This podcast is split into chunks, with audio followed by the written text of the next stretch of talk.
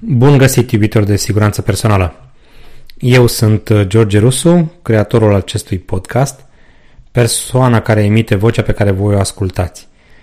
Uh, sunt pasionat de siguranță personală și întreaga mea carieră a fost numai în acest domeniu până acum. Nu știu dacă e de bine sau de rău. Important este că vreau să împărtășesc cu voi tot ce știu fără a avea pretenția de a le ști pe toate. Fac această precizare deoarece unul dintre feedback-urile primite de la voi a fost să mă prezint, ceea ce mi se pare și corect și politicos până la urmă. Dacă vreți mai multe informații despre mine sau ce calificări uh, dețin, accesați-mi pagina de LinkedIn, căutați George Rusu, uh, acolo nu mi le desfășor aici, nu cred că are sens. Îmi doresc ca data viitoare să introduc și un jingle nu? pe trend sau măcar o introducere așa pe o linie muzicală pentru că e frumos, așa se fac podcasturile serioase și noi avem un podcast serios aici. Bun, bun, bun. Suntem la episodul 4 cu o mică întârziere de două zile față de cum v-am obișnuit. Da, publicam podcastul în fiecare miercuri, iar astăzi e vineri. Oricum, e bine că nu am, a trecut o săptămână, nu am depășit uh, acest termen. Pulsul acestui episod este despre evaluarea riscurilor, sau mai bine spus, uh, percepția conform căreia un pericol te poate afecta. Înainte de a ne arunca în subiect, trebuie să înțelegem ce este o evaluare a riscurilor. Simplu spus, un proces care te determină să te gândești la ce ți se poate întâmpla ție sau celor din jurul tău într-o anumită situație sau la un, un anumit post. Evident că mă refer la sănătate și integritate fizică sau psihică a fiecărui individ. Uh, fie că lucrezi tu sau altcineva lângă tine, există un potențial factor care te poate accidenta sau uh, dizabilita și chiar nu contează la ce nivel lucrezi sau ce tip de industrie sau activitate ai, ar trebui să fii implicat continuu în uh, evaluare și, evident, în eliminarea acestor pericole. Deoarece pentru mine evaluarea riscului este o definiție a siguranței personale și nu neapărat de a pune totul sau avea, a pune totul pe hârtie sau avea totul documentat, cât uh, a ne uita la ce facem și a ne întreba dacă este corect sau se poate face în alt mod, mai ușor și mai sigur. Evaluarea nu trebuie să fie un proces complicat, însă din păcate este, de multe ori, pentru că trebuie să ne șablonăm, o să ne încadrăm în anumite tipare. Sunt uh, metode publicate, uh, metode adoptate de majoritatea sunt chestionare sau sunt fișe de evaluare pe care le utilizăm fără un discernământ neapărat corect. Adică nu le adaptăm la ceea ce nouă ni se potrivește și la ceea ce am avea nevoie. Există o apetență pentru a căuta un astfel de șablon. Dacă veți căuta pe forumuri de specialitate, sunt zeci sau sute de întrebări, de fapt rugăminți, de genul îmi trimiteți, vă rog, o evaluare pentru un anume post sau uh, instrucțiuni proprii SSM, Securitate și Sănătate în Muncă, adică, auzi tu proprii, dar făcute de altcineva pentru o activitate a ta sau pe care tu ai creat-o.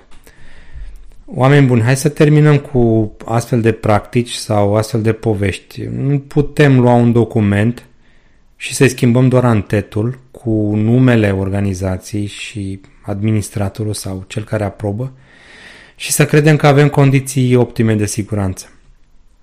Da, în acest scenariu, da, toată lumea e fericită. Um, eu îți dau câțiva lei pe o hârtie, tu scapi de o eventuală amendă la un control și până la urmă mortul e vinovat. Da, hai să ne întoarcem la evaluare de risc. Nu trebuie să ai competențe extraordinare pentru a face o astfel de evaluare.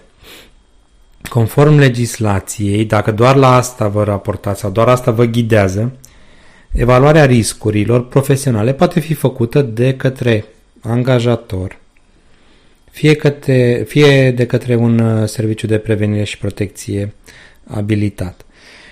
Oricine se ocupă de această evaluare, este important să înțelegem că procesul trebuie să cuprindă atât identificarea cât și estimarea riscurilor pentru securitatea și sănătatea oamenilor, pentru că apoi să fie creată o metodă adecvată uh, sau, mă rog, câteva metode prin care pericolele pot fi eliminate.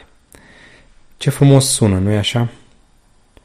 Uh, pentru că tot am adus în discuție măsurile de control, fac o acoladă privind ierarhia acestor măsuri de control. Uh, toate activitățile de siguranță personală au ca prim scop controlul expunerii unei persoane la pericole din jurul său sau care pot fi create din activitatea sa.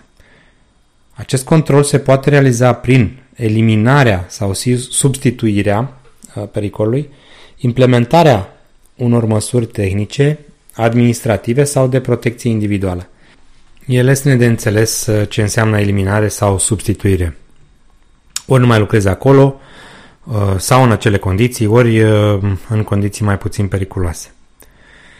Măsurile tehnice sau inginerești includ înlocuirea materialelor sau condițiilor periculoase cu cele mai puțin periculoase, sau schimbarea sau îmbunătățirea echipamentelor, ori modificarea procesului de lucru pentru a reduce sau conține pericolele, sau a scădea șansa ca acestea să se manifeste. Schimbarea practicilor de lucru sau a ritmului, programului de lucru, aplicarea unor metode de instruire sunt exemple de măsuri administrative – în anumite situații în care oricare alte măsuri nu sunt posibile sau sunt implementate, dar nu este suficient, atunci fiecare individ trebuie protejat cu echipament de protecție.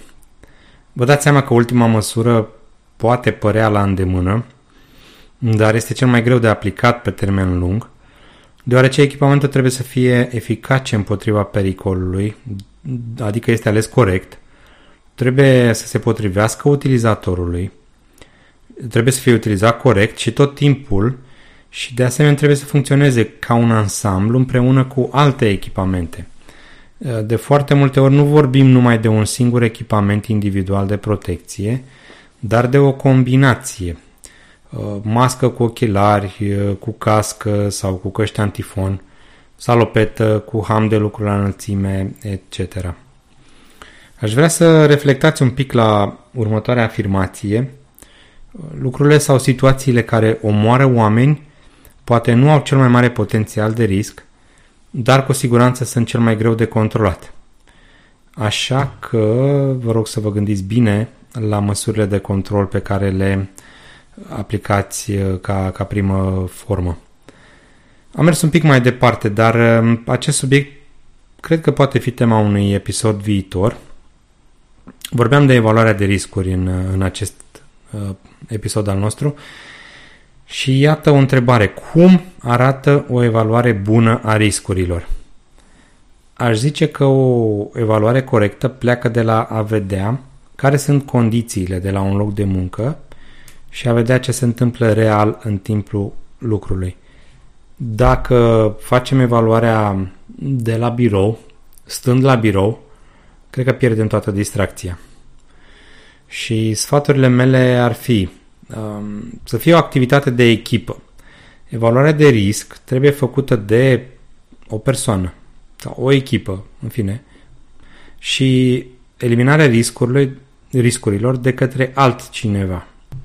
Dacă tu ești cel care face evaluarea și propune măsuri sau face un plan de eliminare a riscurilor, ești din start viciat de propria judecată. Se întâmplă și mi s-a întâmplat și mie să cred că un pericol are foarte puține șanse să se manifeste, dar asta doar pentru că eu nu m-am întâlnit cu acea situație sau am auzit foarte puțin despre aceasta, adică nu știu. Și dacă facem o paralelă, totul pleacă de la cauzele accidentelor pe care vi le-am uh, expus în primul episod al acestui podcast Evident, văzută din perspectiva mea. Acestea fiind uh, nu am văzut, nu am știut, nu am gândit. Un uh, al doilea sfat, folosiți o metodă care vi se potrivește. Sau creați una. În uh, evaluările pe care le-am făcut până acum, fie standardizate sau mai puțin formale, de genul vizită în producție, vizită tehnică, cum se mai numește, walkthrough, um, am utilizat o metodă personalizată mie uh, sau care mi se potrivește. Eu o numesc metoda 2, între 1 și 3, adică 2 înseamnă documente sau dovezi pe care le poți vedea, observații, o observații, da, și interviu, interacțiune cu persoana uh, urmărită. Documentarea presupune să te informezi despre individ, despre acel loc de muncă și toată sarcina lui de lucru, nu doar fișa postului, toate echipamentele și toate procesele pe care le utilizează sau um, le execută. Observarea uh, presupune prezența fizică lângă acea persoană atât timp cât lucrează, pentru că niciun document, hârtie, plan sau ce-o fi acolo, nu scrie ce face minut cu minut uh, sau situații uh, extraordinare. De exemplu, dacă merge în pauza de masă, trece prin toată secția și poate fi distras de un coleg pentru a ajuta în acel moment la ce are de făcut sau poate fi distras din orice alt motiv, în acest fel expunându-se unui alt pericol pe care nu îl are deloc în postul lui de lucru.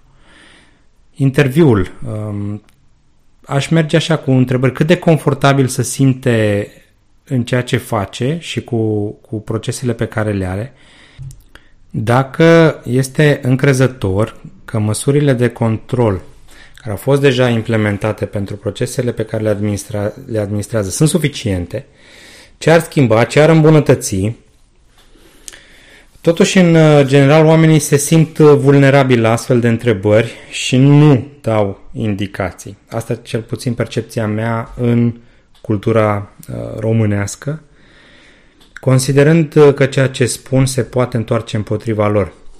Uh, nu știu dacă e îndreptățit sau nu, dar uh, asta e o, o realitate. Un exemplu de rateu cultural pe care îl moștenim și îl ducem mai departe dacă nu lucrăm uh, într-acolo. Puteți încerca totuși cu întrebări ajutătoare de genul uh, când le-a fost explicat procesul pe care Uh, îl au, sau mă rog, ceea ce au, au de lucru. Când au fost instruiți ultima dată corect, nu cu HG 1425 sau OMAI 163, uh, dar cu ceea ce fac ei permanent. Și atunci uh, puteți afla răspunsuri mult mai pertinente. O întrebare, o altă întrebare. Când trebuie să evaluăm riscurile? Nu cred că există un răspuns clar și concis pentru, pentru asta. După cum vă gândiți, sunt foarte multe variabile, plecând de la legislație, care spune că anual sau ori de câte ori se modifică parametrii unui loc de muncă sau uh, imediat după evenimente, după accidente de muncă. Aș zice totuși să scăpăm de mentalitatea de a revizui doar anual, pentru că sunt atât de multe metode și activități care vă pot declanșa această revizuire mult mai des, inspecții, eu știu, programe comportamentale de observare sau de îmbunătățire. Sigur că voi, voi, voi vorbi și despre asta în alte ediții, uh, dar dacă activitatea de evaluare este continuă, ceea ce presupune prevenire, atunci veți avea șanse mai mici de a avea evenimente sau aceste evenimente pot fi doar uh, lecții din care puteți învăța fără a fi nevoie ca cineva să sufere. Și o ultimă întrebare. Această evaluare a riscurilor se aplică oricui? Adică dacă nu sunt o organizație și sunt uh, independent, eu știu, fotograf, artist, zugrav, patiser, orice, Uh, trebuie să-mi evaluez riscurile? Așa spun cu o altă întrebare. Uh, tu ce crezi? A, că nu ești obligat de lege uh, sau te gândești că, mă rog, riscurile sunt foarte mici, dar gândește-te cine suferă la urmă. Dacă nu ești tu, poate fi unul dintre clienții tăi. poate fi cineva afectat de ceea ce faci? Logic. Ai aceeași responsabilitate de a te proteja pe tine și de a-i proteja și pe ceilalți de riscul activității pe care o desfășori. Închei astăzi pentru un citat, cred că v-am obișnuit cu citate la sfârșit. Uh, acesta este un citat din, uh, din Theodore Roosevelt, președinte american. Spunea la un moment dat, riscul este precum focul. Dacă îl controlezi, te ajută. Dacă nu, va crește și te va distruge. Și acum trebuie să facem o evaluare a riscurilor la incendiu. glumesc, normal, glumesc. Uh, dacă vă place ceea ce auziți, abonați-vă la acest podcast pe oricare aplicație ascultați, fie că e Apple Podcast, Google Podcast, Spotify sau pe SoundCloud și veți primi notificare de fiecare dată când uh, public un nou episod.